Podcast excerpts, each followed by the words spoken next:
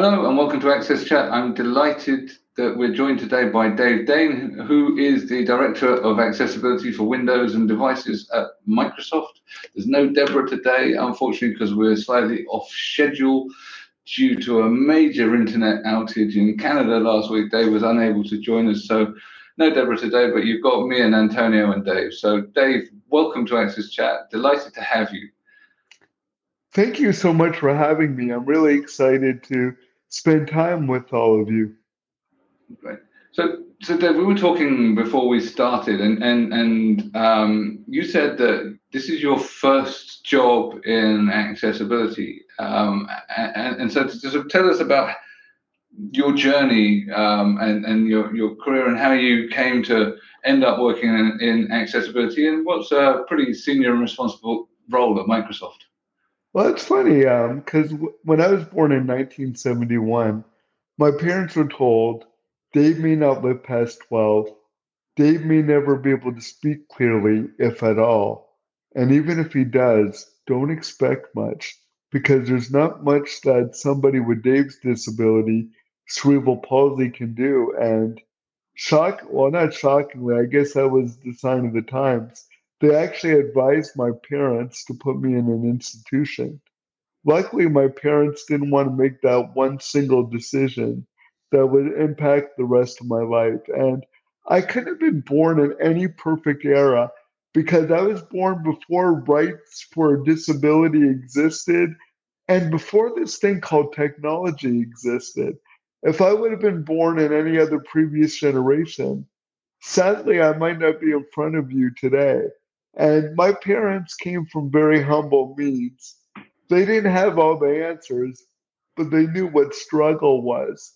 So they fought hard to get me into the school board, and I got into regular school. And I had that blue collar mentality uh, growing up. And when I graduated high school and thought about what do I want to do at university, I was really good in business and I was really good in technology but I was confused. I didn't know what I was going to do. I thought maybe I'll take a year off. And my dad walked down the stairs and said, Dave, let's be honest. With you being in a wheelchair, you're not going to be a fireman, police officer, or a construction worker. But you know what else you're not going to be? Living under my roof for free the rest of your life. So you better figure it out. So I went to school for technology because what I always loved about technology is I could build a world that was more accessible that didn't exist. And so I graduated with technology and I went back. And as I was working, I went to school for business. I ended up in business and technology. For my first few years, I was a software engineer. And I realized I was more interested in the why and the what and not the how. So I moved into product management where I led a lot of products to market, really helped change organizations from being waterfall to more agile development. And I really became that change agent that was able to come in and lead change in major organizations. Fast forward 30 years when I turned 50, I made vice president at a major Canadian bank which at the time I was the first person with a physical disability to ever break that glass ceiling.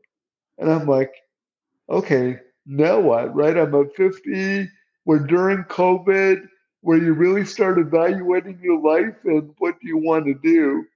And this opportunity at Microsoft came, and I'm like, do I want to go into accessibility? Because beyond my lived experience and building accessibility into product, I never focused on it on a major job. And like I was sharing with you earlier, I probably purposely avoided it because I thought, how convenient would it be to have a guy in a wheelchair shoot off about accessibility? But my wife kind of gave me the right framing. She's like, if you do anything else in your career, sure, you're going to make companies a lot of money and be successful. But if you go to Microsoft, you have the opportunity to help others like you have the life you did, but hopefully with a lot less effort and struggle because I was the canary in the in the in the mine through many organizations, how they had to learn about it wasn't just onboarding me as an individual contributor, but how do you stay with me through my career and make it inclusive and accessible as I go into managing teams, policies like travel, and all those things. So at 50, to be able to come on Microsoft, because remember, technology has given me the platform to have the life I did. And ironically, Microsoft products were the ones that helped me get there. So it was almost coming back full circle to really work with an organization that was really focused on enabling everyone on the planet of all abilities to achieve more. And uh, for the later stage of my career, I couldn't think of anything more rewarding to do. Excellent, thank you. So, um, and and I have to say that to this day, one of the um, most important technologies in my life that is most assistive is actually Outlook.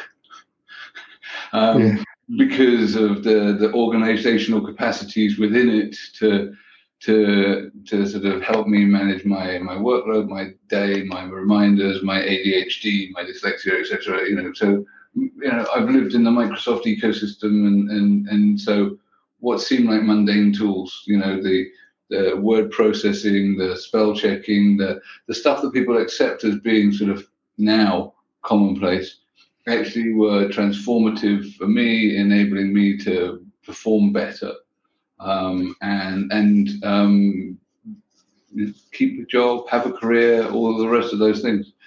So, so now that you are, uh, you know, uh, you know, uh, doing accessibility, what are sort of some of the things that you're doing, you know, in Windows, right? For example, I know that there's sort of there's a big, uh, you know, push uh, on accessibility features in in Windows and M365. What are what are the sort of things that sort of are making you excited?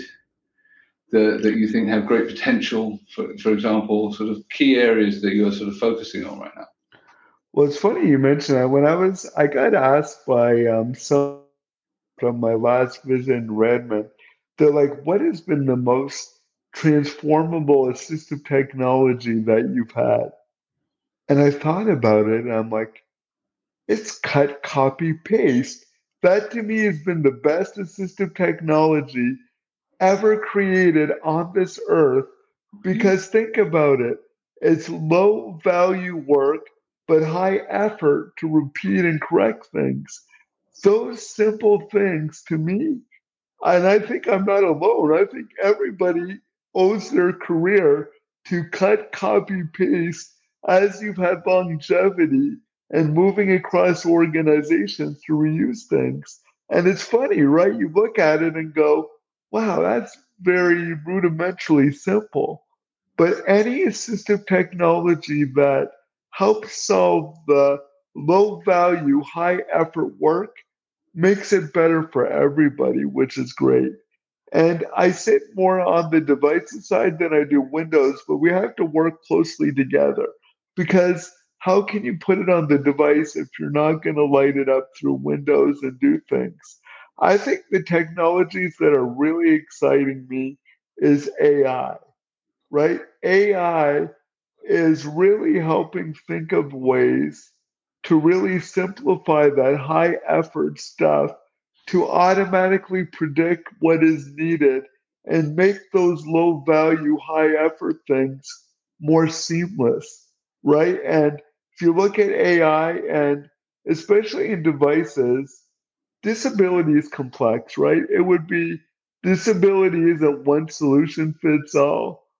But we always talk about accessibility, but accessibility is the solution, disability is the opportunity. And the way I know we look at it is how do we offer flexibility to challenge that complexity of disability. And I'm sure you've seen at the recent, um, our recent uh, accessibility conference at Microsoft, we introduced the Microsoft Adaptive Accessories. And what excites me about that is the flexibility it has to solve a lot of those, you know, low value, high effort things, whether it's coming up with a switch to do multiple keystrokes, whether it's a mouse that you can use right handed, left handed, and taking advantage of 3D printing. So, where the accessory has to stop to be applicable for many, now we're adding that 3D modeling that closes the gap between between mass production of hardware and the customization that users need to have. And that's what really excites me. Like, we're not the first to come up with switches and adaptive mouses, but the ability to put it in a very easy product. And what we don't talk a lot about is the portability of it. I travel between Canada and Redmond. Now I can bring my assistive technology with me. It works from all spectrum of disability from very mild to very extreme. And I can even see people without disabilities use it as a productivity enhancement because nobody can do multiple keystrokes all the time. At least that's what I tell myself. So, um, I, yes, I have absolutely have seen the, the, the adaptive you know accessories, and one of the things that that sort of makes me think on a really sort of positive basis is you know that that whole mass customization thing is becoming more commonplace and and and that in itself is accessibility because we all have different needs and, and and a lot of people don't consider themselves to be disabled but have needs that are unmet by standardized products so so by enabling customization we're enabling inclusion. Um, so, so I think that it's really it's really great to see that, and, and and I think that 3D printing also means that you're you're making that availability wherever the the printing is. What we now need to do is make sure that the printers get to the parts of the world that need it most. Exactly. privilege. Uh, and uh, Dave, uh, also we, we have a, a guest uh, uh, from from from Colombia was some hack devices uh, to hack accessibility to, to make a cheap mouse. He was trying to find ways, find cheap ways to provide people a, a way to be able to use a computer.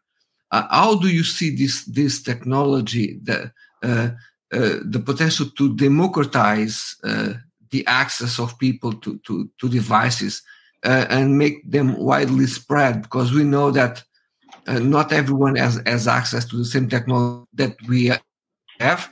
So how can we make it? How can we democratize this to everyone?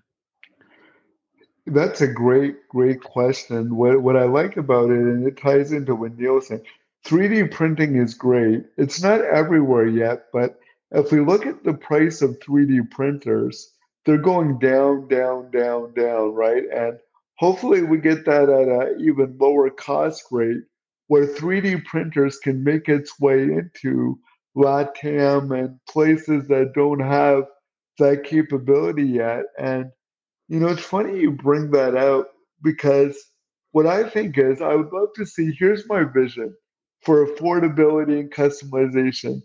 I would love to see a world where 3D printers are within an hour of every person around the world.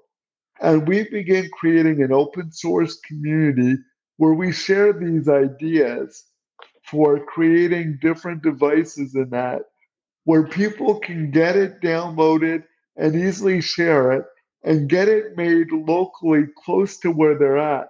So then we can have an impact globally about getting that group share like open share uh, like open source does for code but in hardware design and hardware but make it available to the local 3d printing as it becomes democratized and lower cost to get it because you made up a good point until we can get the hardware accessible and affordable it doesn't matter what we do in the software the software can do the greatest things in the world but if we don't have something as a special, simplified economically available, accessible mouse or other devices, they can't interact with that software.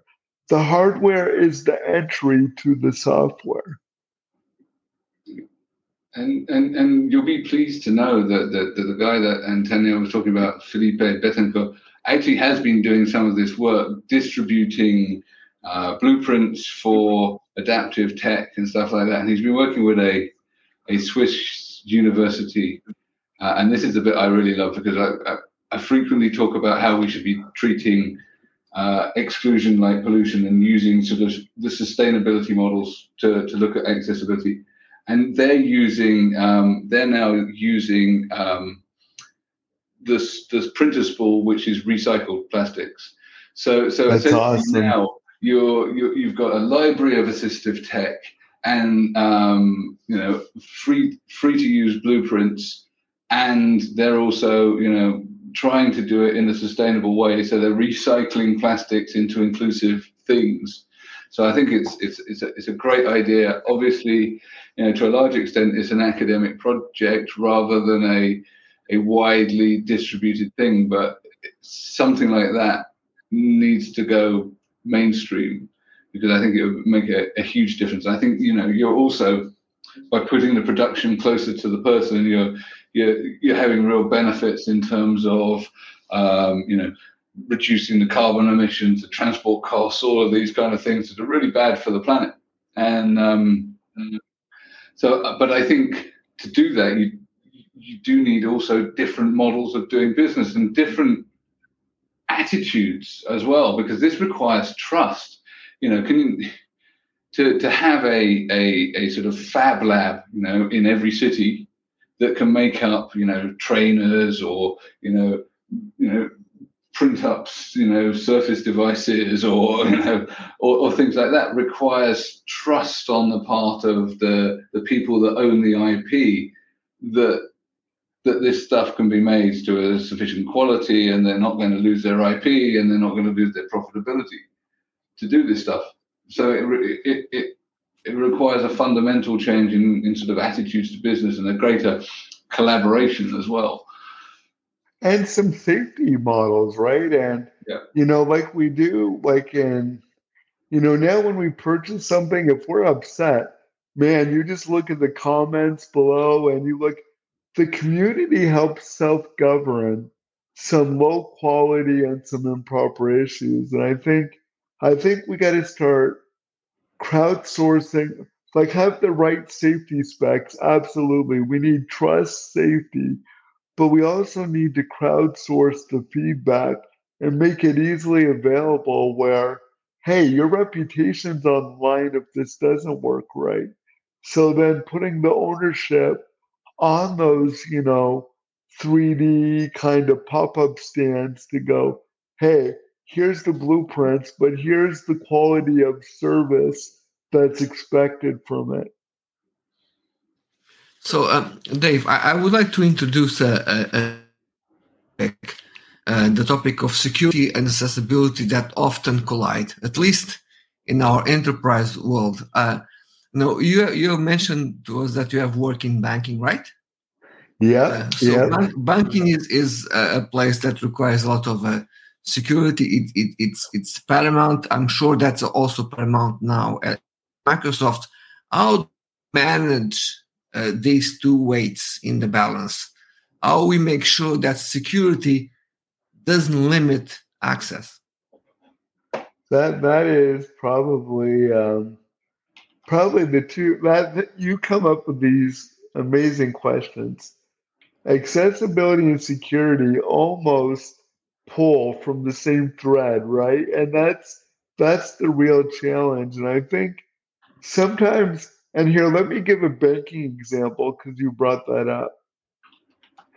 If we look at two factor validation, if we look at two factor validation, so if I log in, then I got to go on my device to see the code or to punch it in to do it.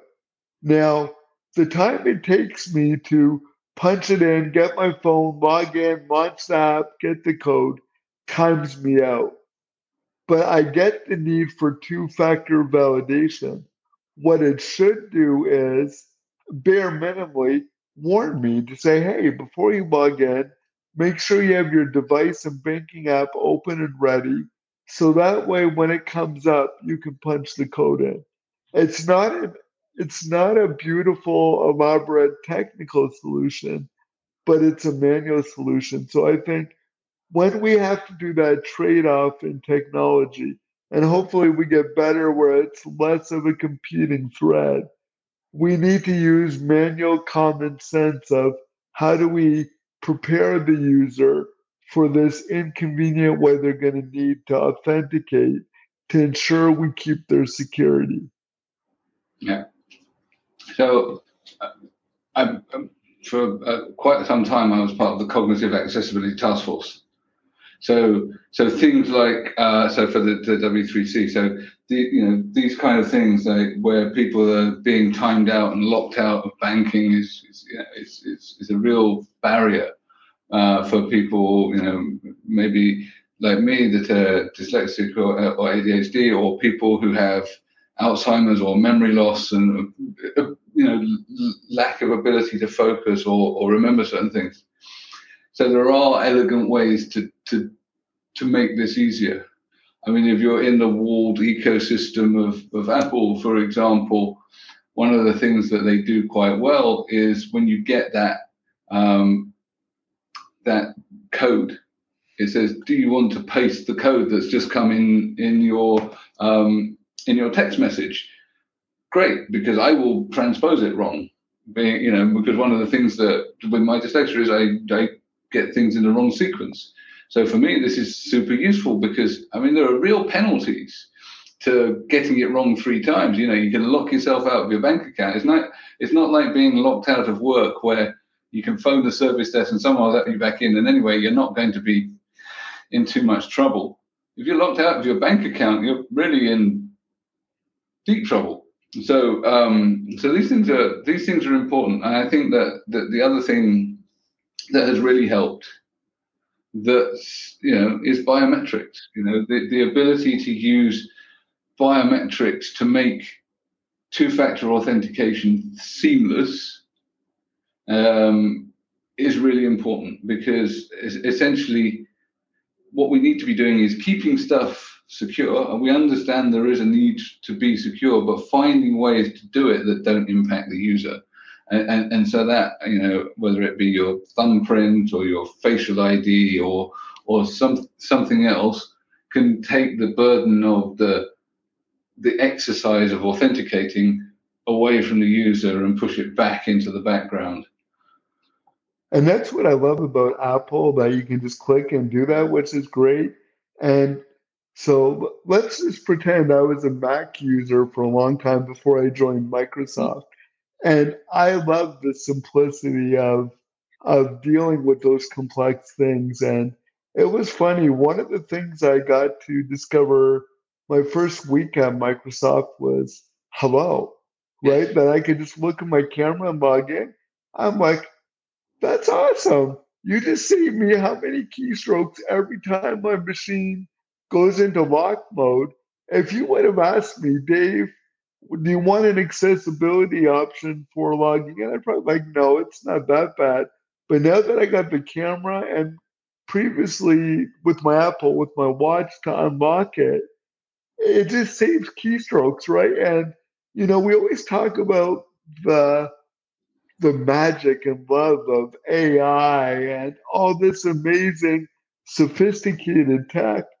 But sometimes just making the the basic things you need to do very frequently dead simple that can impact your mood, your life, and ability to do that. Because I'm like you, Neil, I've locked myself out of the bank. And like you heard about the big Canada outage last uh, Friday, when you can't access your funds, an anxiety level comes up, right? Like I've gotten such a cre- I'm a creature comfort of having everything online digitally and everything. When everything goes down, you instantly forget how dependent you are on those things. Uh, I, I, I, fully agree. And I think that um, there is a huge benefit to businesses at a wider scale because this is a productivity benefit for sure. You know, if you think about uh, organizations, and you know, Microsoft is a big one, 100,000 employees. Atos, who Antonio and I work for, also really large, about 105,000 employees. If you're logging in multiple times a day and you're saving that 15 seconds across, you know, 100,000 people every day, you're talking about millions of dollars or euros or pounds worth of employee time that you're saving through doing this stuff. So, so you know, it's accessible. It's a better user experience. It, it's freeing people's time up for more important things as well. I mean, going back to the, the, the thing that you mentioned, the the um, the outage and your dependence on things. We were, were again riffing just before we came on air about assistive tech and you know a, you know assistive tech being in the cloud and you know, moving backwards and forwards between you know the device and the cloud and data centers and mainframes, and we've all, all old enough to have been through multiple technology cycles.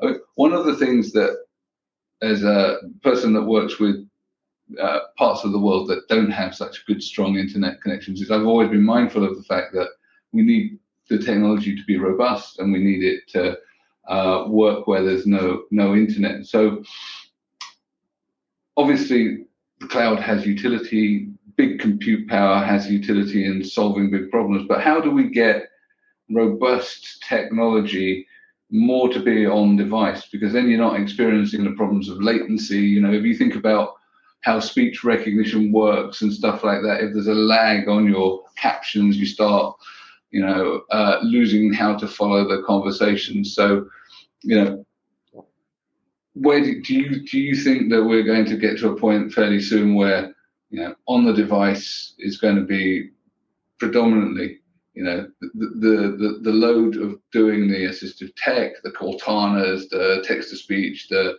whatever else we put on there will be done locally with, you know, stuff offloaded to the cloud when it's available and when, uh, you know, inconvenient. If you look at the way the new chipsets are going, predominantly the ARM chipset, right, where it's bringing uh, a neural processor right on board to be able to process AI very well. It's funny how we're riffing before of how it switched from server to client to server to client. Why do we keep doing that? Why can't we just think about it differently and go, let's look at it in a hybrid way? How do we use central compute and the cloud for all the power of getting collective big data sets, intelligence, strong compute. But then where do we find the balance of then how do we store the most common things customized to the user on the device? I see us getting into a more of a hybrid mode as these chips like ARM are coming available to do that strong compute locally on all the stuff it can do locally and only interact with the cloud when it's time to update it. Maybe my maybe my usage is changing where I'm using other things more and I can automatically detect it to bring more of my more frequent things to the device. But I think we got to get smart about it and realize, you know what, they both have benefits. Why do we keep, you know, playing the tennis match of back and forth and find out how we can utilize these two together to optimize, you know, getting good global commute, compute with the independence of local running. I think that would be great. I think there's also there's a, a also an important financial case uh, uh, to to make it accessible locally. The cost of internet can be really high in, in many parts of the world. In uh, in many parts of the world, internet might not be widely spread. People might need to go to a specific location to have good internet access.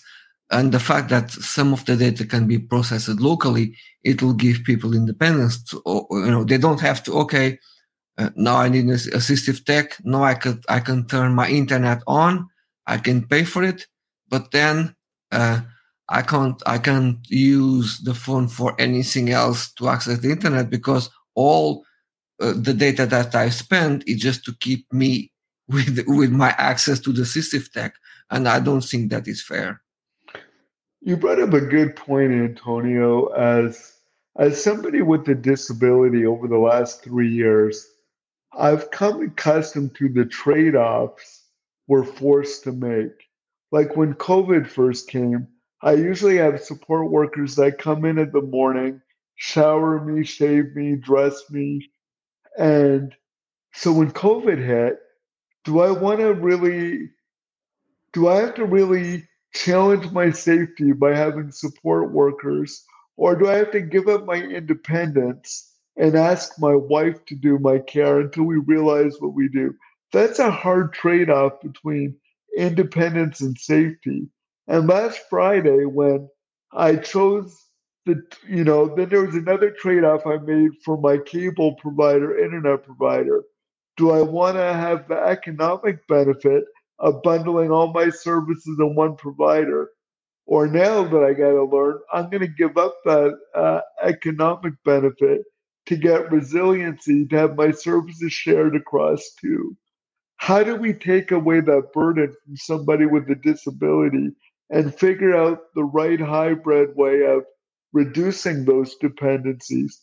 Probably not eliminating it, but let's not force the user with a disability to do those trade offs because life is already doing it. Their technology shouldn't. So, how do we think about ways of how to make today's innovations more accessible and resilient for all people around the world? So, I think we get excited and we stop when we think, oh, we solved it AI, web, great. But then we don't think about, well, what if they don't have internet? What if it's too expensive? What if it's spotty?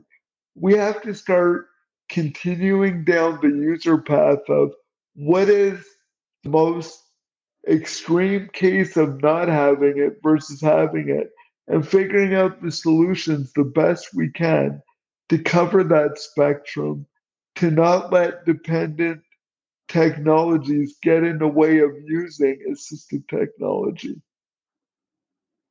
That makes perfect sense. And I was given a really good example um, by a pal of ours, Gareth Ford Williams, who used to work for the BBC.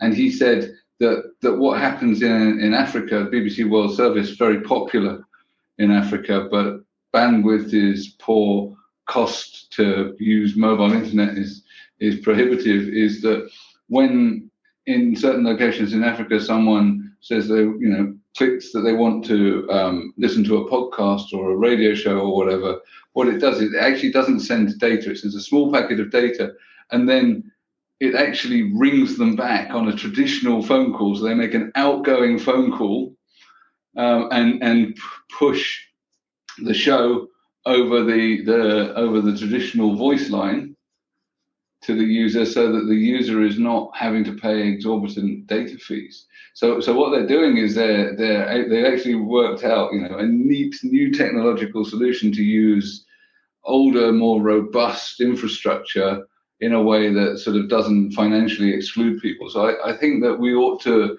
sometimes n- not be neophytes uh, and, and, constantly chase after the new, but look at how can we most elegantly solve a solution in the context of the society or or, or you know, country or, or, or workplace that that we find people in because they're all they're all different. They're all going to have slightly different requirements. And I think we forget about the constraints, right? Early on, when I was an engineer, we had like what maybe one meg of RAM, and we had to deal with all those constraints we had that forced us to think about well thought out solutions. Now, technology is infinite, especially with the cloud, right? You need compute. That's just reach out, order more. I think we have to be mindful of environmental constraints, not just users, user segments. We talk about that all the time, we got to start thinking about geographical environmental constraints as we're thinking about rolling out this technology because it goes beyond the user. The user might have all these needs, wants, and desires, but at the end of the day, they're restricted to their environmental constraints. So, how do we solve for their needs and desires with being empathetic to those constraints? That makes perfect sense to me. Unfortunately, we've reached pretty much time. So uh, it's been fascinating talking with you, Dave. I'm really looking forward to you joining us on Twitter for, for, for the chat. Yeah, I'm looking forward to that. Thank you very much. It's been a been a real pleasure talking with you. I've really enjoyed this talk. This has been awesome. And oh, and to say thank you to MyClearText for keeping us captioned and accessible.